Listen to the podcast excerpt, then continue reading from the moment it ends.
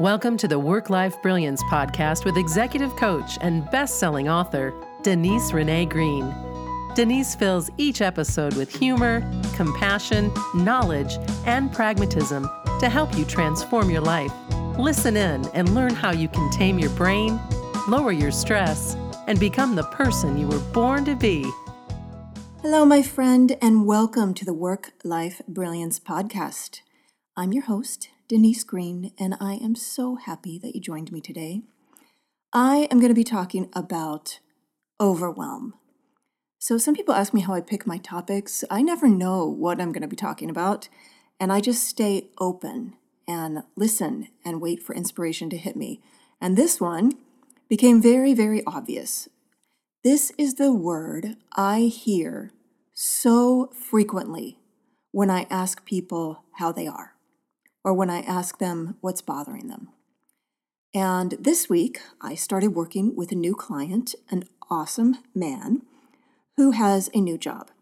So specifically, his situation is he has a new job, same company, new boss. He inherited new team members. There has been a broader organizational change. People are wondering if their job is safe. People are confused about the work they're doing. He brought his own team over. Uh, so he has inherited people, existing people that he brought over with him, and more work than can be done in any given day. So that is the factual situation. His thoughts about the situation. Well, they sound like there's too much to do. I'm letting my team down. I'm going to let my boss down. I'm going to fail. That's what he's thinking. So imagine what he's feeling. Well, the feeling that he gave me was overwhelm. And I told him overwhelm is an umbrella emotion because underneath overwhelm are things like worry, guilt, fear, dread, and maybe even shame. And he started laughing. He's like, that about sums it up. I love it when we can laugh when we name our emotions. Like, yeah, wow, I am feeling all those things. So the action that he's taking as a result of these thoughts and emotions is he just keeps saying yes to things because he wants to succeed very badly. He is not telling his boss his concerns because he doesn't want to bother her. He is canceling meetings with his direct reports, and um, this is only just adding to his guilt. So the result is he's literally sick with stress. He's not sleeping well. His team does not feel informed and is therefore increasingly nervous. And he has the potential, he feels, to lose some of his best team members. So that's what's happening and what is potentially going to happen. And here's what we all need to remember about overwhelm and our human capacity. The reality is, at least I believe, that we have unlimited potential and limited capacity. And yet we act as if the opposite is true, that we have infinite capacity to take on more and more and more and more. And guess what? We'll never reach our potential that way. So what do we do with our finite capacity is the trick we have to figure out.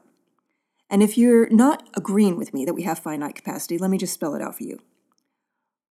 We have only twenty-four hours in a day, and our bodies need to sleep a third of that.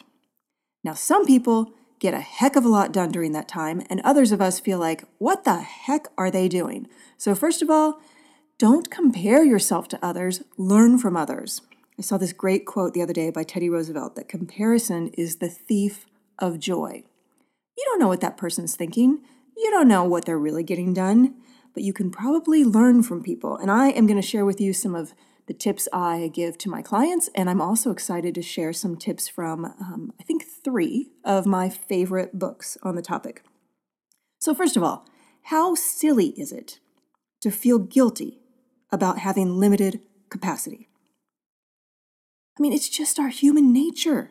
It's like a dog feeling guilty that it can't climb a tree or it can't fly, or a flower feeling guilty that it can't bloom all year long. So I suggest you drop the guilt and start getting really curious and really strategic about how you spend your time. So as I was speaking to my client this week, I immediately thought of juggling.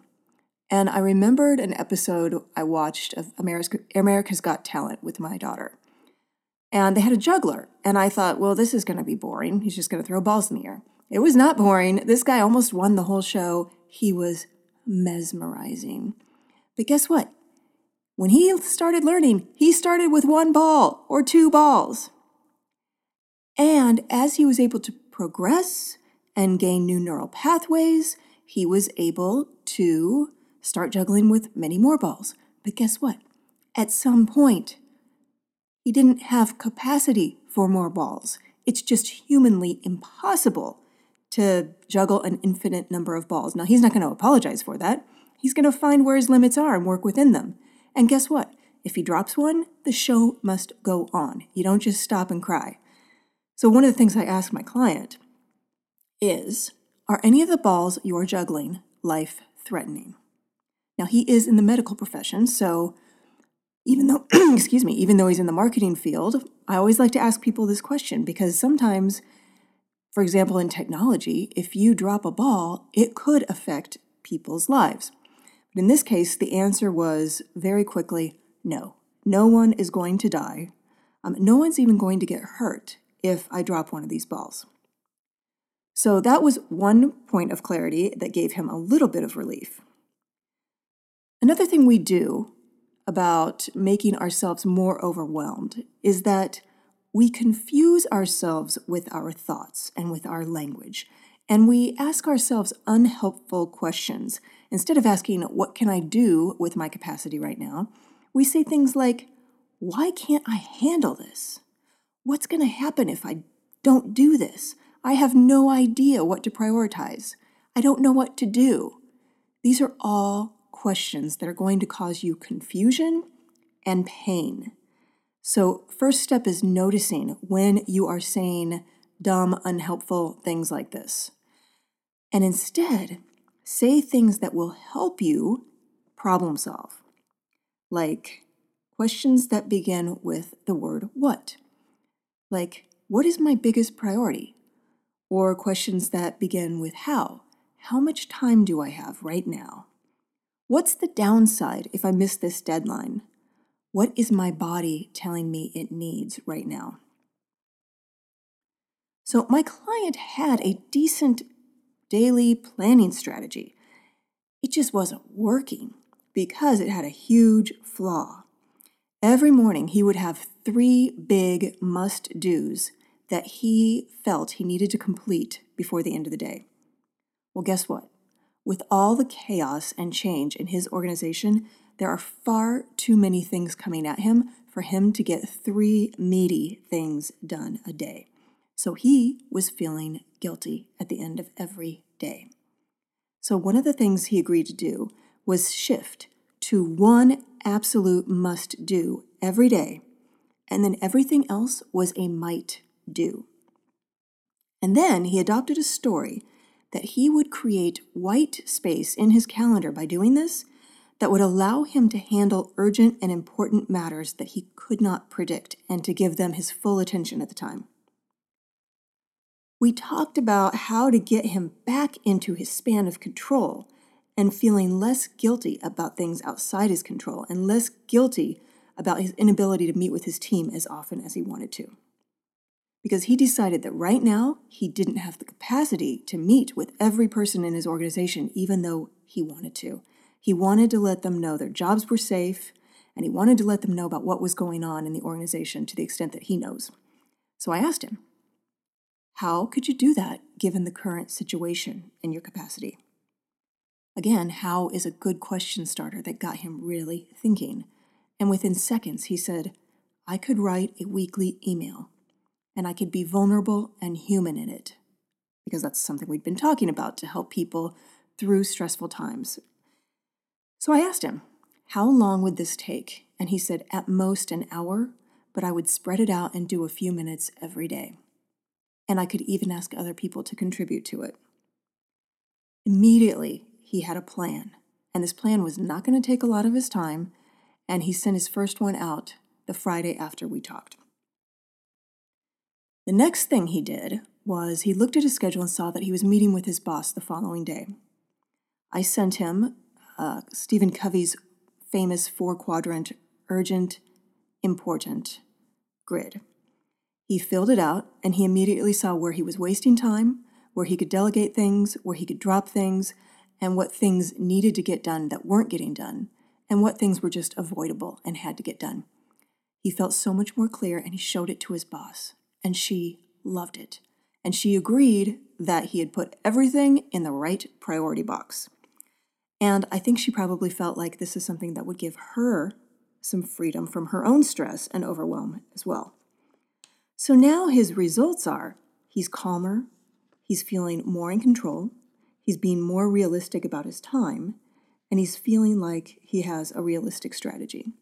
Now he's going to have to work on this every day because the feeling of overwhelm won't just go away. It's going to creep back in. So you have to manage it. You have to manage your thoughts, manage what you say, manage your priorities. And so I'm going to give you some other ways of doing that from some books. Um, one is from this great book called Two Awesome Hours by Josh Davis. It is science-based, very practical stuff. And the premise is if we got two hours, not necessarily consecutive, but if we got two hours of our day where we felt really productive, oh my gosh, that would be a magnificent day. Most of us do not get two hours a day. And then he gives you all these different tips and hacks for how to create an environment where you can get two great hours of work done.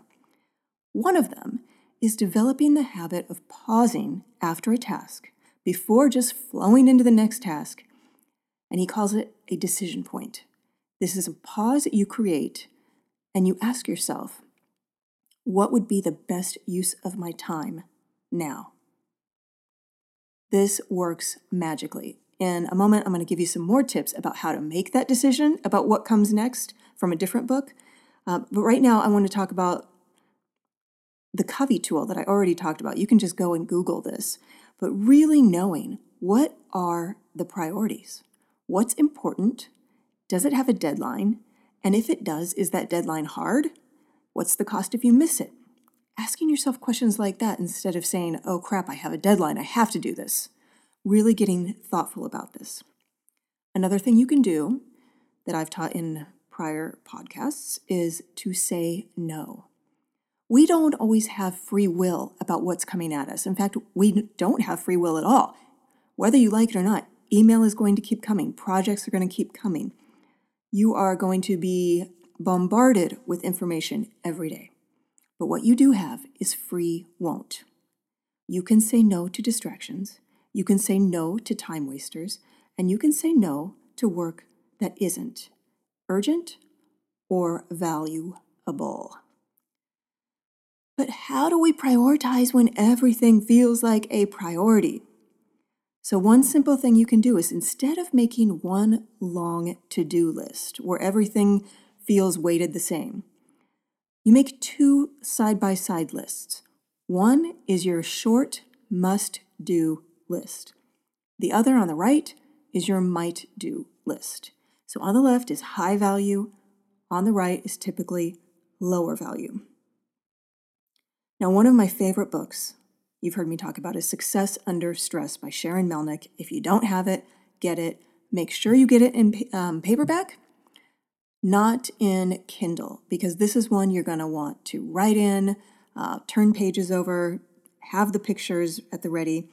But she has a couple of simple models that help us decide what to prioritize. The first one is four M's. The first M is minutes.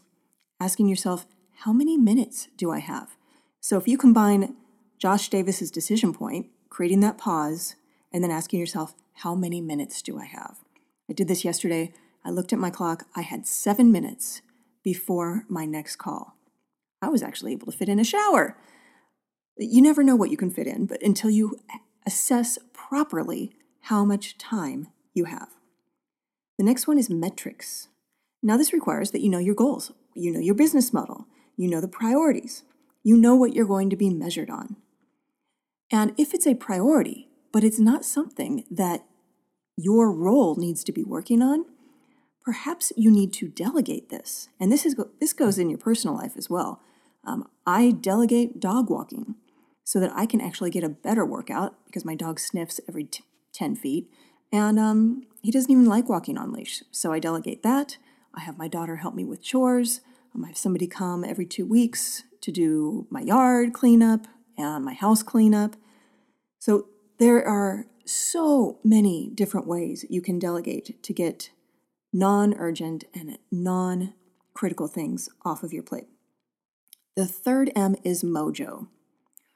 What thing, if you did right now, would make you feel great? Either because it's a huge weight lifted off your shoulder, or it's just something that you'll feel so satisfied having done it.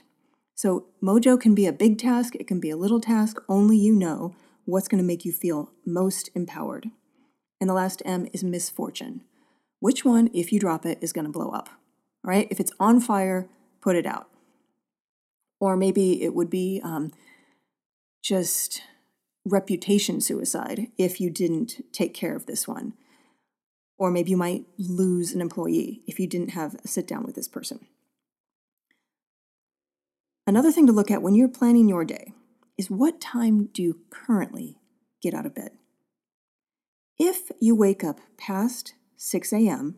and you feel rushed, you feel inefficient, you feel like you don't have enough time in the morning to get things done, then you need to wake up earlier.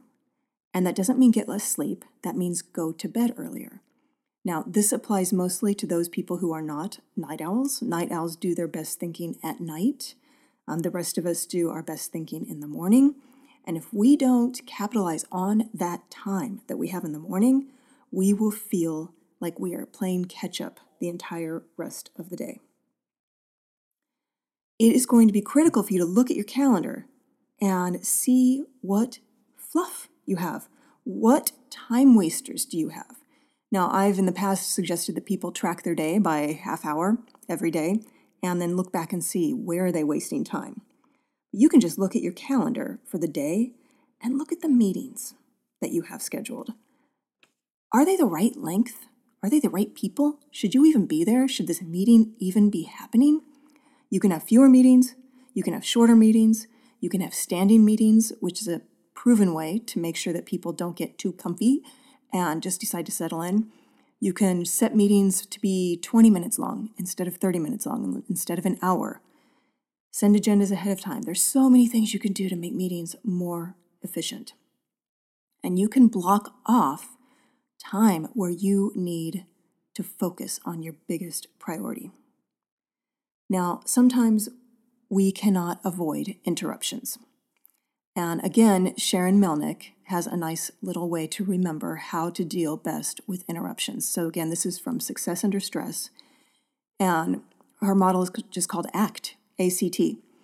A stands for allow. If you're going to allow an interruption, you need to be fully present, focused, and listening. So you need to be very deliberate about when you allow interruptions. If you cannot focus, don't allow it. The next one is C, curtail. How could you avoid the interruption? There's so many ways to do this. You can just tell people that you're not available during the hours of blank and blank. And then you either hide out in a conference room, you turn off your email, you turn off your instant messaging, you turn off your internet, and you just do the thing that you need to do. And the T stands for triage. You can allow somebody in and then be very explicit. Like, I'm not sure if I have the time to deal with this. Let's talk for three minutes. Let me understand the situation. And then if I can help, I'll help right now. And if I can't, we'll schedule time to do it another time. And then stick to that. People will appreciate knowing where you stand, and they will appreciate knowing that you're going to be focused and mindful about the time you spend with them. So one of the last books I want to mention I just read, and it's called Make Time, and it's by two former tech inventors that worked in big companies, YouTube, Google, and it's called Make Time, How to Focus on What Matters Every Day by Jake Knapp and John Zeratsky. And these guys know how, how technology can waste your time. And they call the biggest time wasters infinity pools. Because once you get in to social media, Instagram, Facebook, Twitter, once you get into the news, once you get into email, you are sucked in. And it takes somebody throwing you a lifeline for you to get yourself out, because there is no end. These things go on for infinity. So don't rely on willpower to reduce distractions. You need tools. So I've given you some tools in the form of models, uh, agendas to help you manage your day. But to help you manage distractions of your own doing that are sitting there on your desk or on your phone, their website has some great suggestions. And it's the make time book dot com website, make time book dot com slash tools. And they'll give you a list of tools that you can used to like lock yourself out of social media. One is called Freedom. I love that name. So you're locking your stuff away so you can't even access it, and you get to tell it when you don't want to be able to access it. Or you can use Stay Fo- Stay Focused for Google Chrome. You can log out of sites when you're not using them. You can remove apps from your phone that are distracting.